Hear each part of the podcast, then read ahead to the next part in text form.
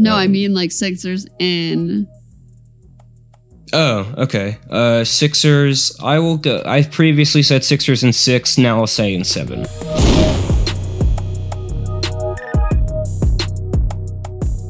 Hello, everybody. Happy Monday, and welcome to episode 13 of the Burners and ba- Basketball podcast.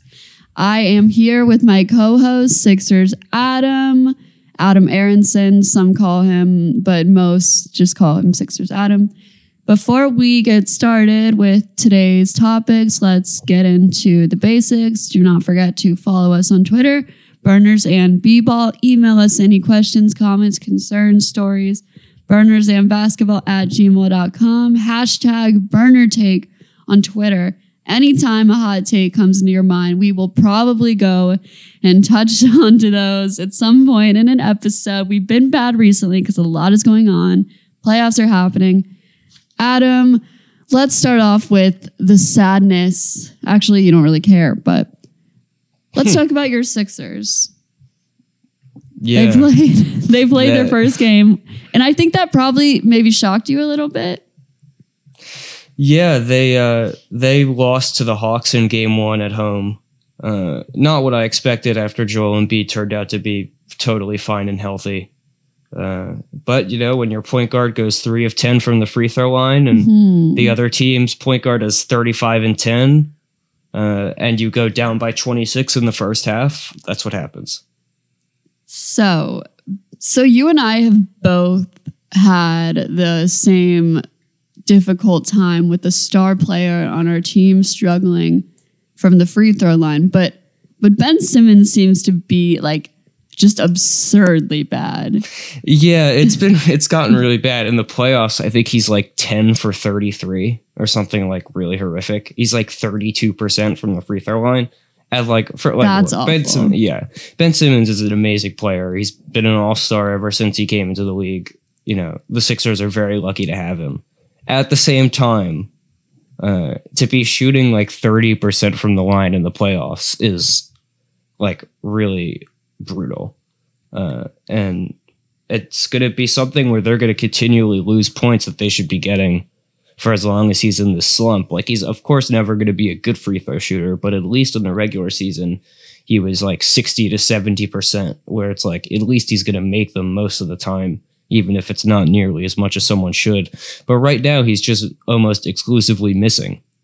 Okay, here's my thing. Like, I hate to say this, hashtag burner take maybe, but you just can't have a guy that is not a threat offensively and cannot make free throws, especially when you need him in at the end of games because of his defense. And he is a great player. We know that.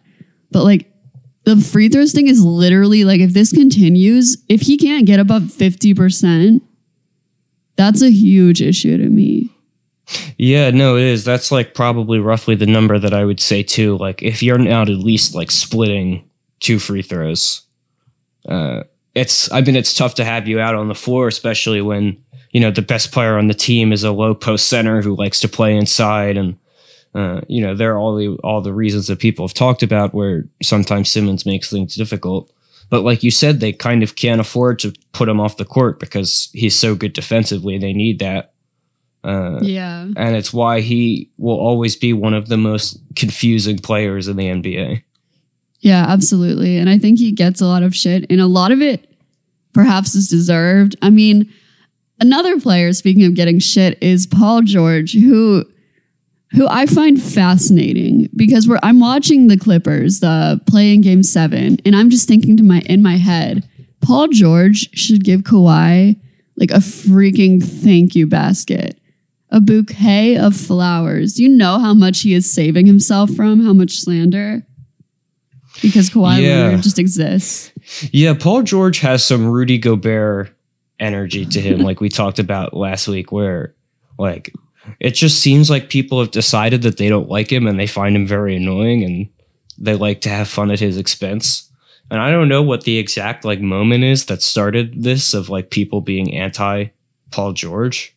Oh no, no, no, Uh, no. I don't fall in that category. I think that when you when like there's nothing about him that really bothers me as a player or person. I don't have a strong opinion on him either way. But going and calling yourself playoff P is setting yourself up. Yeah, that's probably what did him in. It, it is what did Yeah. him in.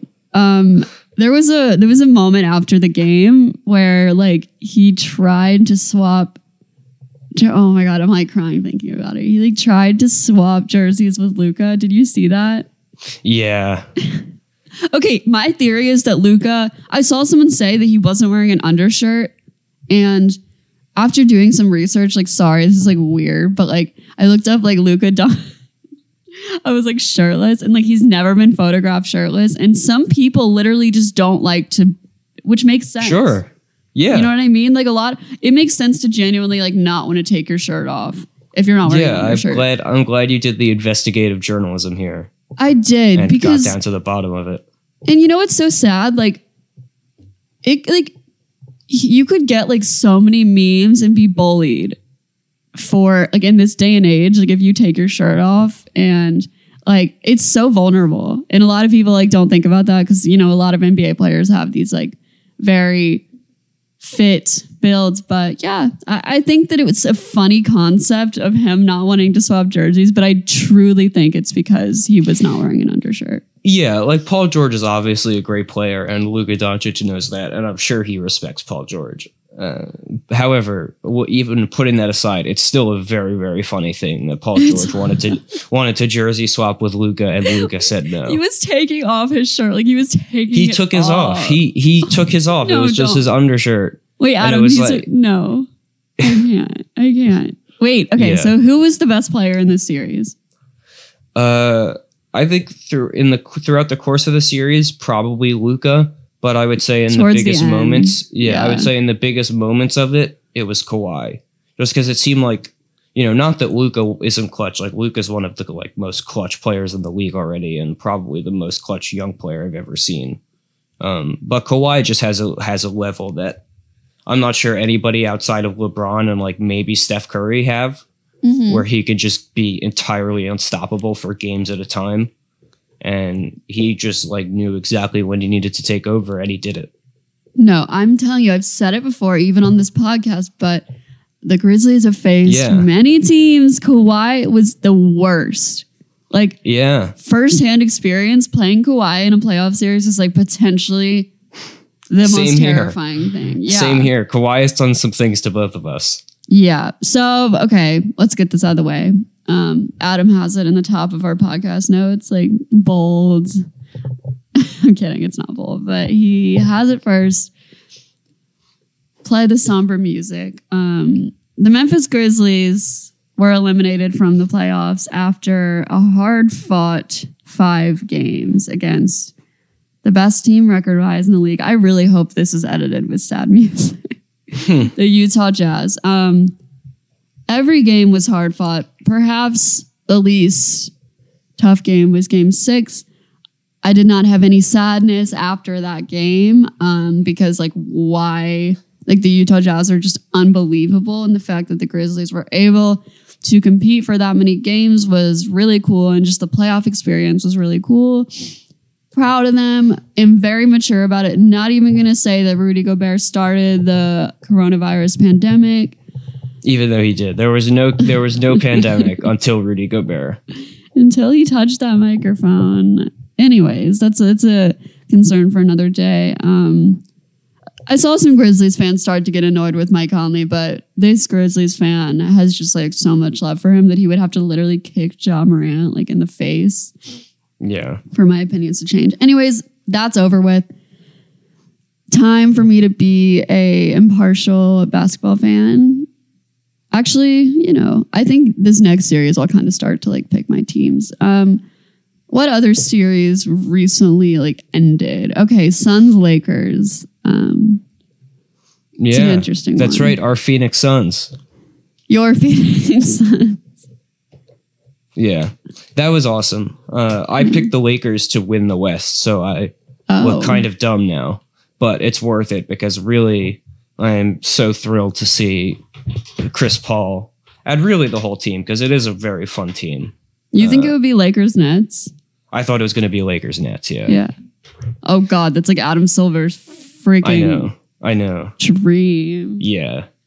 Um, but yeah, the Suns they start their series with the Nuggets tonight. This is Monday night when we're recording this. Um, they're at home again. I think they have a real chance of winning the West. I really do. They are just such a good team. Like all, they have so many good players. All of them fit perfectly with each other. Devin Booker was unbelievable in that game six when he put the Lakers out. Unbelievable. Chris Paul is always reliable. Uh, like Jae Crowder and Mikal Bridges played really well. DeAndre Ayton's been great. Like they've got all these different guys, and they don't they don't necessarily have you know one like top ten, top five player in the league like most title teams do. But they just have so many good players that it's become hard to beat. Uh, and it's going to be interesting because the Nuggets do have that you know top five player with Nikola Jokic, but not much else surrounding him right now due to injuries. Uh, so it'll be interesting to see, you know, the the clash of styles there between like the you know one star who's doing it all himself versus, uh, you know, a team of a bunch of contributors. Yeah, I mean, I think that that's low key what we just saw. Besides, obviously, there are other players around LeBron, but the Lakers are not a, a deep, a very deep, talented team. Like they're not. I think that on paper they look good, but there needs to be some changes there for sure. But I agree. I just think that um the the Suns are like such a fascinating team because pretty much like every playoff team, there's like one guy that you can say is like the Yeah. guy. Like the Hawks, you know what I mean? That's another team with like some people that are randomly like not stars but playing really well. But without Trae Young, they would just not be in the playoffs. You know what I mean? Um the Suns definitely have like a really cool team. I like the vibe of the team. I like Chris Paul redemption arc in my brain. I really mess with that because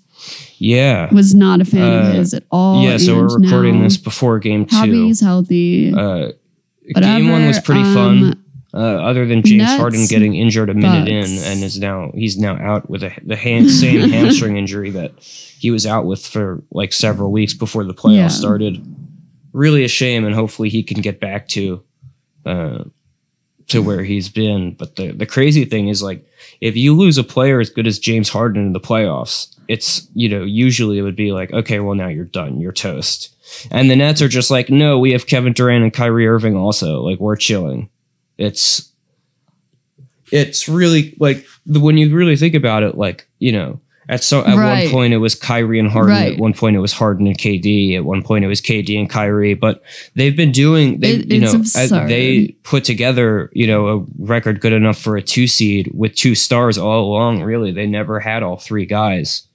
Uh, And of course they looked unstoppable with all three. But you know they beat up M- Milwaukee, which is a great team. They beat them up pretty badly with just Durant and Kyrie.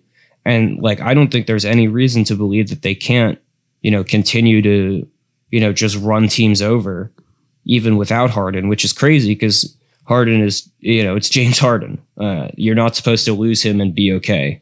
Uh, and you know, you could argue that he's the best of those three guys, the best player on the team, and yet they can lose him and be totally fine.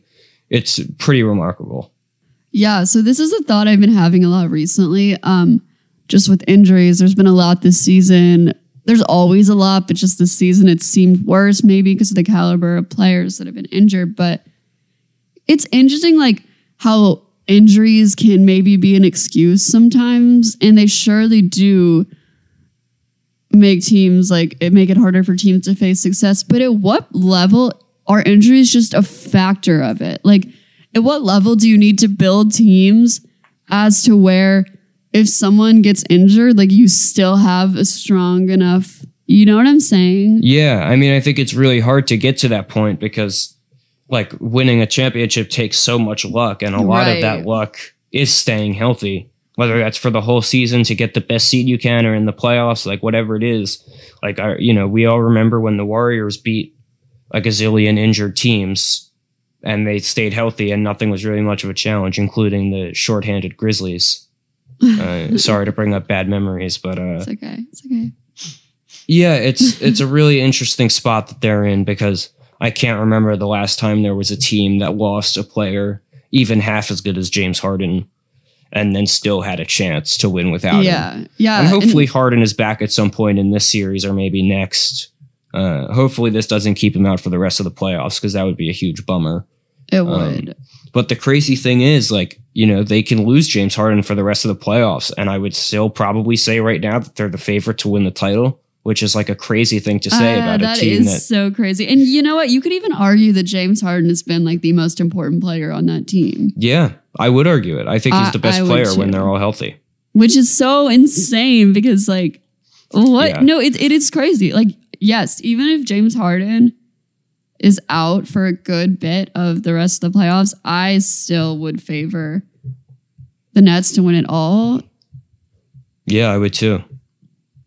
which is weird. Um Yeah, What it's, do you- It's. Uh, I was just gonna say it's like really remarkable that they have been able to get three guys as good as Harden, Kyrie, and Durant all on the same team at the same time. It's I mean, just and, you, insane. and then you even have players like Blake freaking Griffin, um, just stepping up and playing yeah, remarkable Blake basketball. Griffin. Yeah, Blake Griffin was awesome in Game One. Joe Harris is one of the best shooters in the league. Like they they somehow did this without totally sacrificing their depth. Like they still have a bunch of guys who come off the bench and give them good minutes. It's really wild, and that's why I think even regardless of the Harden injury, they're still my pick to win the title. Right. Okay. So since this is burners and basketball, um, sometimes it's fun for me to like give like a little insight into things I tweet because I know that's why you're all listening. Yeah. Um, so I tweeted like a joke about how I feel bad for Pistons fans because uh re-perb like Griffin because seeing your ex like put a lot more effort into their next relationship like sucks. Hmm. And Yeah. I got Pistons fans got a hold of this tweet, and uh, even like Piston fans that I like love and like respect on Twitter. It's not even about that, but and like those people were like very respectful. But you know, people will be like, "Shut up, bitch!" Like we don't care. We Yeah. don't like it. Doesn't bother us that Blake like. And I'm like, I know, like it was, it was kind of like a joke, you know, and it's like I'm guilty to it too, but I feel like everyone on the internet is just so quick to like find something to like be mad about, you know? Yeah, there's a lot of that, and it sucks. It's it does suck. And like, I don't think I'm better because I could see myself seeing a tweet about the Grizzlies and like reacting that way. But it's just funny because like I understand that it's like from that tweet. Like if you read that, would you think that I actually felt bad for Pistons fans or that it was kind of just like a silly joke? No, it's just, it's a silly joke, and it's like kind of wild that uh, silly agree. jokes silly jokes get a lot more pushback than they should because they are just silly jokes. Yeah. Uh, that would uh, Twitter would be a lot more fun if everybody was kind of just chill. I I don't I've never understood like being mad because somebody said something negative about a sports team that I root for. Like who cares? No, Like, right. And uh, like, especially because like that's just so not even negative. Like, it's like choose your battles. I don't know. I feel like, yeah, and it's not even about the it's about Blake more than anything else. It's about Blake not trying previously. exactly. Like, I don't, it's Yeah. like, it's almost like they're the exes that are like, oh, I don't even care. Like, it was, it was not a big deal. Like, Yeah, we're- this is yeah. This podcast isn't just for us to like get mad at Twitter people getting mad at us, but that is Yes, like is. very bizarre and and I think like a thing in general like NBA Twitter culture at this point that's like pretty weird. And like one more thing about it, it's funny because it's like, yeah, it's like, oh, well, he was injured and he's still like put an effort for us. And it's like funny because it's like me trying to like defend my ex, even though they were just like a shitty person. Nice. I'm kidding. I'm kidding. Like Blake Griffin, I know it wasn't hard feelings, but it was just a comparison I had to make. Uh, just like little things that are not worth like actually caring about that you can talk about on a podcast because I would never tweet that because it's really not worth much time. Anyways, I want to go back to the Clippers Dallas series for a second before we talk about another series that I think we forgot about. Sorry, we're kind of like hopping around because there's just a lot going on. And it's the morning and I haven't had my coffee yet. So, in that series, I just think we need to talk about how Luka has like zero help because Yeah. like going to seven with like a team with like several like very good players when you are by yourself is pretty remarkable. Yeah, I mean, Luka was like absolutely insane in this series. Uh, like he averaged, I think, like 36 points, 10 assists, and eight rebounds or something like that. He is just on like to be doing that when you're guarded by like Paul George and Kawhi Leonard is so crazy in itself. Like, let alone At his age Clippers. too. right? uh, To, like he's what, like 21, and he know, he's doing that to them.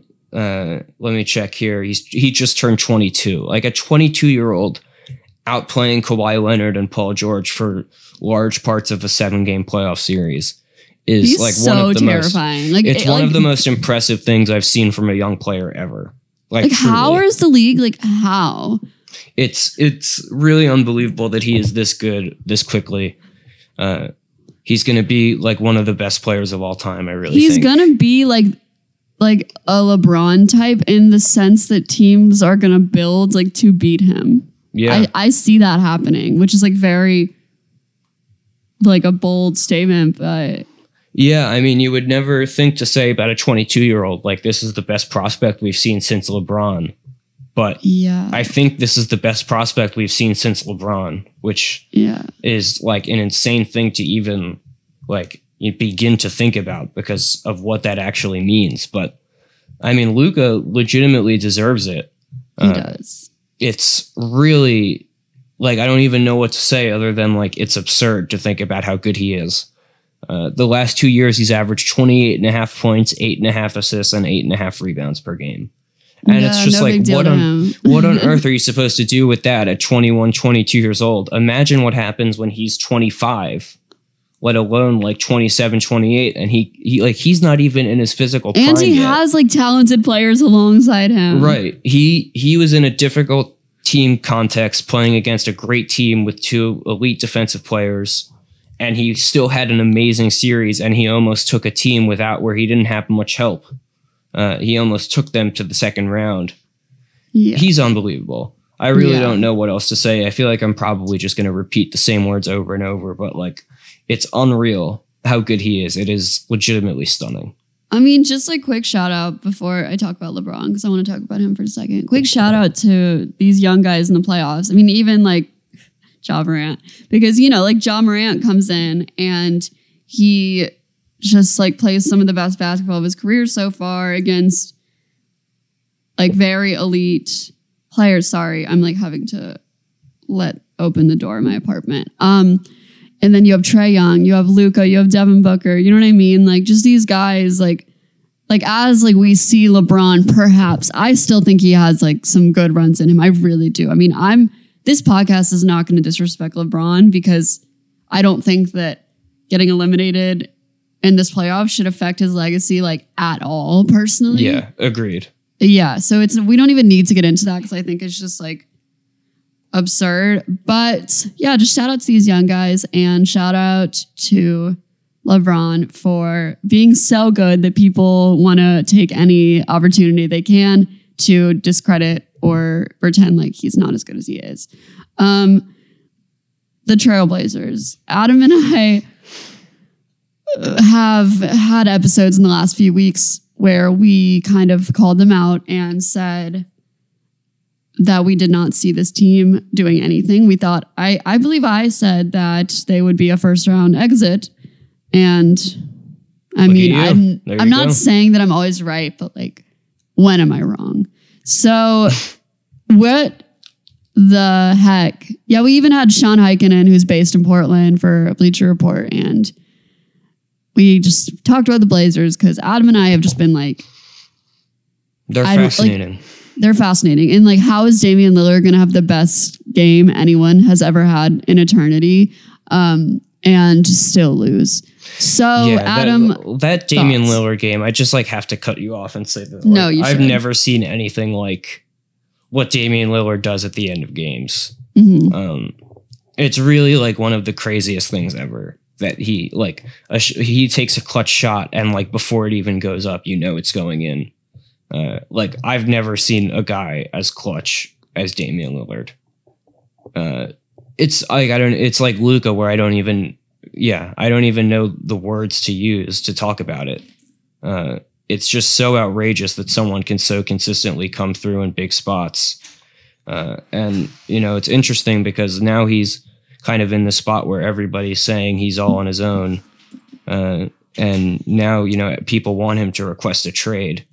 Uh, and he's always been, you know, loyal to Portland. I only want to play in one spot. But, you know, time and time again, we see him do amazing things and then the team fall short, anyways.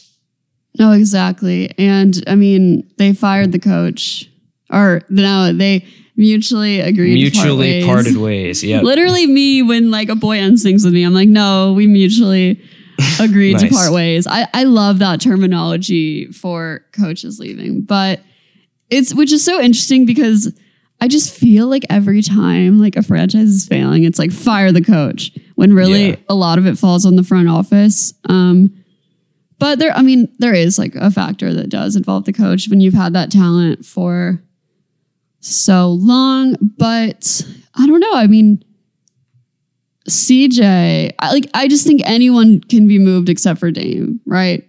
Yeah. I mean, if I were the Blazers, I would be willing to trade anyone but Dame just to make sure that you keep him. Because, you know, he is That's someone true. who's always, like I was just saying, he has always been like you know, I don't I never want to leave Portland. I want to play for one team. I don't want to be a super team guy. But at some point, you're running the risk. Didn't of, Kevin Durant say the same thing? right. At some point, you're running the risk of making it so bad for him that, and you know, so difficult that he does ask out. So I would be like, well, whether it's CJ McCollum, who like I know they love and the fans love, but like whether it's him or Jusuf Nurkic or whatever, like if they can make a trade that you know at least shakes things up I really think they should because when you have a player as special as Lillard, uh, you can't like get complacent. And they've been knocked out of the in the first round in I think four of the last five years. And at some point, things need to change. So I get you know getting rid of Stotts in that you know aspect of things, even though I'm not sure there's a better coach out there. Literally, for, you know, for them to hire. Um, but they really should be like just trying to change the way they play uh, just for the sake of like trying another route with Dame. Yeah, but what's so interesting to me about like the whole fire the coach approach that rhymed, wow, um, is that is that you're just like Shakespeare. Exactly, exactly. Is that like okay, so now that sets you back like a whole other mile. You know what I mean? Like it's yeah. like okay, now we have to get comfortable playing around under another coach. Now, I mean, you have to think that Dame was like very much okay with fire yeah. with getting rid of the coach because that's who you're making decisions. Yeah, exactly. I would imagine I would imagine anything that they do will go through Dame in some capacity, which it probably should. You know, because even if Dame is not qualified to be an NBA GM, uh, the, like the actual GM should like absolutely be worried about what Dame thinks of all this and should not want to do something that Dame is going to be upset about because when you have a player as good as Damian Lillard, you have to do whatever you can to keep them around. Yeah. And I mean, the playoffs have just been like so remarkable. I think that it's absurd to say that like we shouldn't be as excited because these some of these classic teams are getting eliminated, like the Lakers are gone, because this is exactly what a lot of real NBA fans want. You know what yeah, I mean? Yeah, this is awesome. I mean, I it's like, like Amazing. I have, yeah, I have absolutely no idea who's going to be in the finals. Exactly. And it, we're in round two, and I have no clue. Like, you know, we spent a lot of years where we knew exactly who was going to be in the finals mm-hmm. before the regular season even started. We're in exactly. round two, and like, I think most people feel pretty good about the Nets at this point. But like nobody has any clue who's going to win the West. You know, how do you pick between the Clippers, who have Kawhi and Paul George, versus the Jazz, who had the best record in the league? How do you choose between the Suns, who looked so good, and Nikola Jokic, who's going to win MVP? And then the winners of those two series against each other. Like there's just so much chaos going on. Uh, it's really cool and not something that we personally have experienced in a long time. Adam, I feel like that was such a good conclusion. I, I don't know. I feel like you just summarized everything. And that's why I love basketball. And that is why he is the co-host of the Burners and Basketball podcast. Um, I feel like we touched on like everything that needed to be touched on. I think that this week, I think that next week, I'm very excited to see how our conversations differ from this week because every week I threaten like we're gonna do two episodes this week. One week it'll be true. Hmm. Or you know, we're just like so busy. Like We'll we'll get to it. we'll get to it. We'll get to it. But I think this is probably a pretty short episode. I hope this means that you will all listen to the entire thing. Adam, do you have any other playoff thoughts? Uh, what do you think? Okay, to finish it off, Sixers, Hawks. What's your prediction? I think the Sixers end up taking the series, but I think it's going to be tough. No, I Um, mean like Sixers in. Oh, okay. Uh, Sixers. I will go. I've previously said Sixers in six. Now I'll say in seven. Ooh, Uh, the Hawks are really good, and Trae Young is unbelievable. Trae Um, Young is unbelievable. Yeah, he really he really torched the Sixers. I touched on it briefly before, but he like his shooting and passing and basketball IQ all together is just like outrageous. And he's like this little like five eleven, like a hundred pound, obviously not literally a hundred pounds, but you know what I mean, like Yeah. this little tiny point guard I who's know. the smallest player on the floor by so much. And like like yesterday, he was the best player on- in the floor. That included Joel Embiid. Uh, it's just crazy how he can control a game offensively. Um, and they have a bunch of other good players. I thought all along that it was going to be a tough series for the Sixers. I didn't think that they would go down by 30 in the in game 1.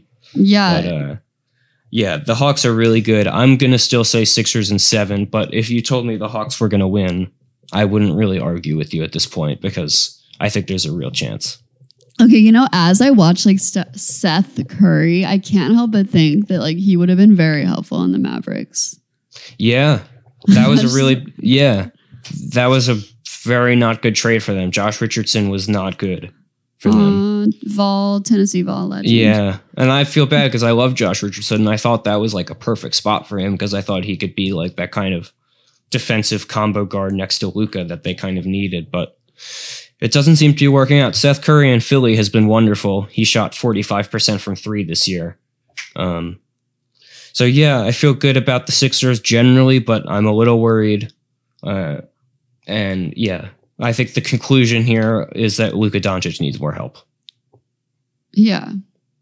Um, and he needs to start wearing undershirts so he doesn't. and start wearing undershirts.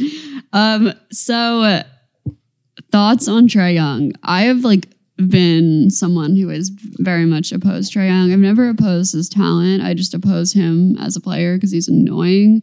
However, I do think that as his game like continues to improve on very impressive levels, he's starting to play more basketball as opposed to the whole ridiculous like theatrics. And I do like that he's becoming like sort of this villain, especially like in Madison Square Garden. I think it's cool. yeah, it's super cool.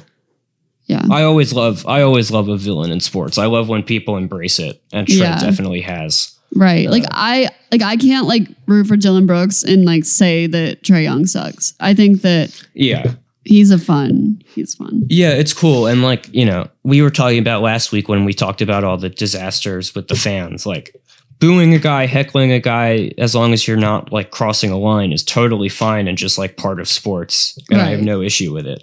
And it's cool when, like, you know, in the arena last night at the Sixers game or yesterday afternoon, you know, the crowd is booing Trae Young. They're chanting Trae Young sucks.